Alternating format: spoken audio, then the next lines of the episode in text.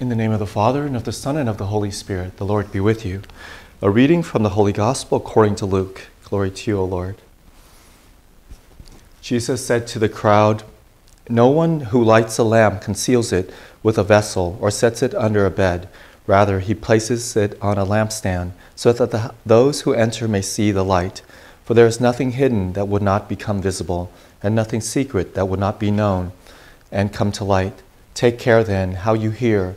To anyone who has, more will be given, and from the one who has not, even what he seems to have will be taken away." The Gospel of the Lord. Praise to you, Lord Jesus Christ. Today, Jesus speaks about um, a lamp. He gives us a little short parable